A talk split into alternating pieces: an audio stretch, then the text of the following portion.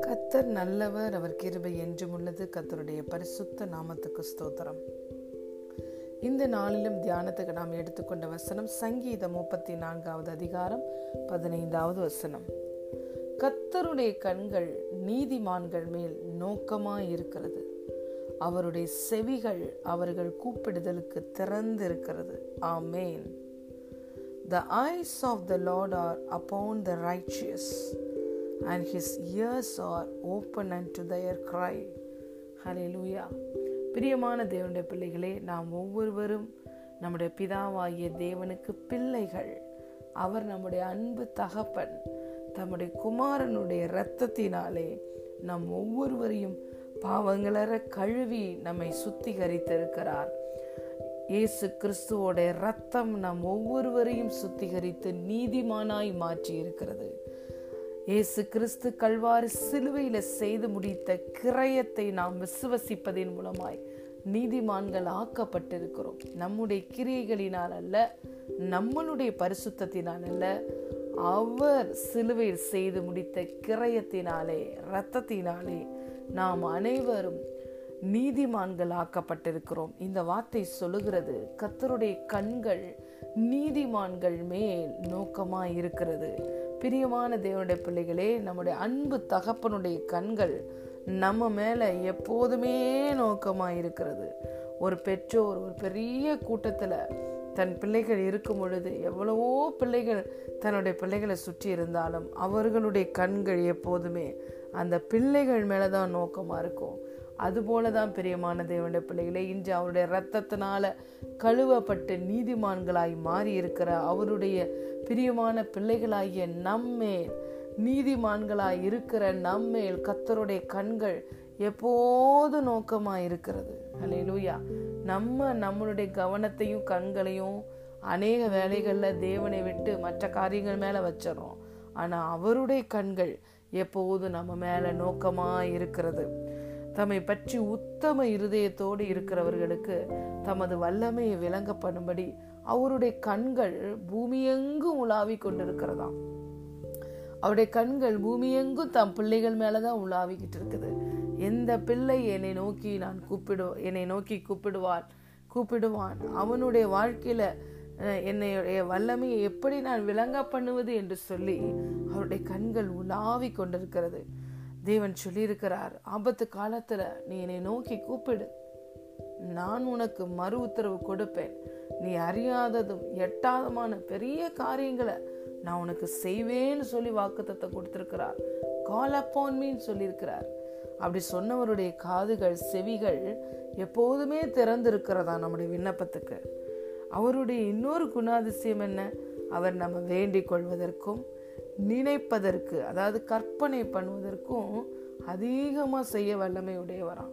ஏன்னா அவர் தன்னுடைய வல்லமையை நமக்குள்ள தந்திருக்கிறார் பரிசுத்த ஆவியானவர் மூலமா. அந்த திவ்ய வல்லமையின் மூலமா தான் நம்ம வாழ்க்கையில எல்லாவற்றையும் செய்கிறார். அப்ப நம்ம எதையெல்லாம் வேண்டிக்கிறோமோ எதையெல்லாம் நினைச்சுக்கிட்டு இருக்கிறோமோ கற்பனை பண்ணிட்டு இருக்கிறோமோ அதை விட அதிகமாக அவர் செய்ய வல்லமை உடையவராம். அப்ப நம்ம நினைவுகளே எவ்வளவு உயர்ந்தவைகளா இருக்க வேண்டும். நம்முடைய கற்பனைகள் எவ்வளவு நல்ல கற்பனைகளாக இருக்க வேண்டும். ஹலேலூயா நாம் நன்மையானதை கற்பனை செய்து நன்மையானதை எதிர்பார்க்கும் பொழுது நம்ம நினைக்கிற லெவலை விட அவர் அதிக அளவிலே செய்வார். அவருடைய செவிகள் எப்போதுமே நம்முடைய விண்ணப்பத்துக்கு திறந்திருக்கிறது. நம்முடைய தேவன் நம் சார்பில் செயலாற்றும்படி தான் நம்ம கூட இருக்கிறார். நமக்கு சகாயம் செய்யும் கேடமாக தான் அவர் நம்மோடு கூட இருக்கிறார். அநேக வேளையில் கத்தரை அறிந்த பிள்ளைகள் கூட அவர்கள் எதிர்பார்த்த காரியம் எதிர்பார்த்த நேரத்தில் நடக்கவில்லை என்றால் ஐ ஆம் டோட்டல் ஃபெயிலியர் என்று நெகட்டிவாக வார்த்தைகளை பேசி சாத்தானை மகிமைப்படுத்துகிறார்கள். சாத்தானுடைய ஒரே தந்திரம் அவனால் நம்மளை சபிக்க முடியாது. ஆனால் நமக்கு அவனுடைய நினைவுகளை கொடுத்து நம்மை தேவனுக்கு விரோதமாய் சிந்திக்க வைத்து அவனை மகிமைப்படுத்தும்படி நம்முடைய வாயிலிருந்து பேச வைப்பான். நாம் பேசும்போது நம்முடைய வார்த்தைக்கு வல்லமை வருகிறது. பிரியமான தேவனுடைய பிள்ளைகளே நம்முடைய வாயில் எப்பொழுதுமே தேவனை உயர்த்துகிற துதி. தேவனுடைய குட்னஸ் தான் எப்போதும் நம்முடைய வாயிலிருந்து கடந்து வர வேண்டும். ஹலே லூயா ஏனென்றால் அவர் நம் சார்பில் செயலாற்றுகிறார். தன் பிள்ளைகள் மேலதான் அவருடைய கண்களை வைத்திருக்கிறார். தன் பிள்ளை என்ன கேட்கும் அதை எப்படி நம்ம செய்யலாம் என்று சொல்லிதான் அவருடைய கண்களும் சரி செவிகளும் எப்போதுமே நம்மை நோக்கியே இருக்கிறது. நமக்கு திறந்த வண்ணமாகவே இருக்கிறது. அலையிலூயா ஆகவே இந்த புரிந்து கொள்ளுதல் அவருடைய பிள்ளைகளாகிய நமக்கு வேண்டும். என் தகப்பன் யார்? அவர் எப்போது என்னுடைய சார்பில் இருக்கிறார்? அவருடைய கண் எப்போது என் மேலதான் இருக்கு? அவருடைய செவிகள் எனக்காகவே கிரிகளை செய்யும்படி திறந்திருக்கிறது என்ற ஒரு ஒரு புரிந்து கொள்ளுதல் ஒரு ரெவலேஷன் அவருடைய பிள்ளைகளாகிய நம் ஒவ்வொருவருக்கும் அவசியமாக இருக்க வேண்டியது இருக்கிறது. நம்முடைய தகப்பனை குறித்ததான அறிவு நமக்கு இல்லாவிட்டால் சாத்தான் எளிதாய் வந்து சூழ்நிலைகளை ஒரு சில காரியங்களை ட்விஸ்ட் பண்ணி நம்மை வஞ்சித்து விடுவான். தேவனுக்கு விரோதமாய் முறுமுறுக்க வைப்பான். அவனை மகிமைப்படுத்தும்படி பேச வைப்பான். ஆனால் நாம் ஒரு நாளும் அவனுடைய வஞ்சனைக்கு நாம் அடிமைப்பட்டு போகக்கூடாது. எத்தனையோ நன்மைகளை கத்த நம்முடைய வாழ்க்கையில செய்திருக்கிறார். நம்மளுடைய டெஸ்டினி நமக்கு தெரியும்.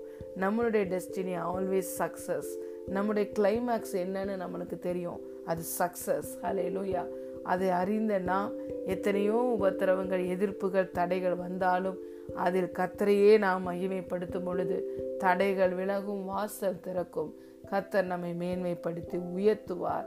நம் சத்துருக்களுக்கு முன்பதாக நம்முடைய கொம்பு உயர்த்தப்படும். ஹலே லூயா அவரே நம்முடைய கேடகமும் மகிமையும் நம்மை தலை நிமிர பண்ணுகிற தேவனுமாய் இருக்கிறார்.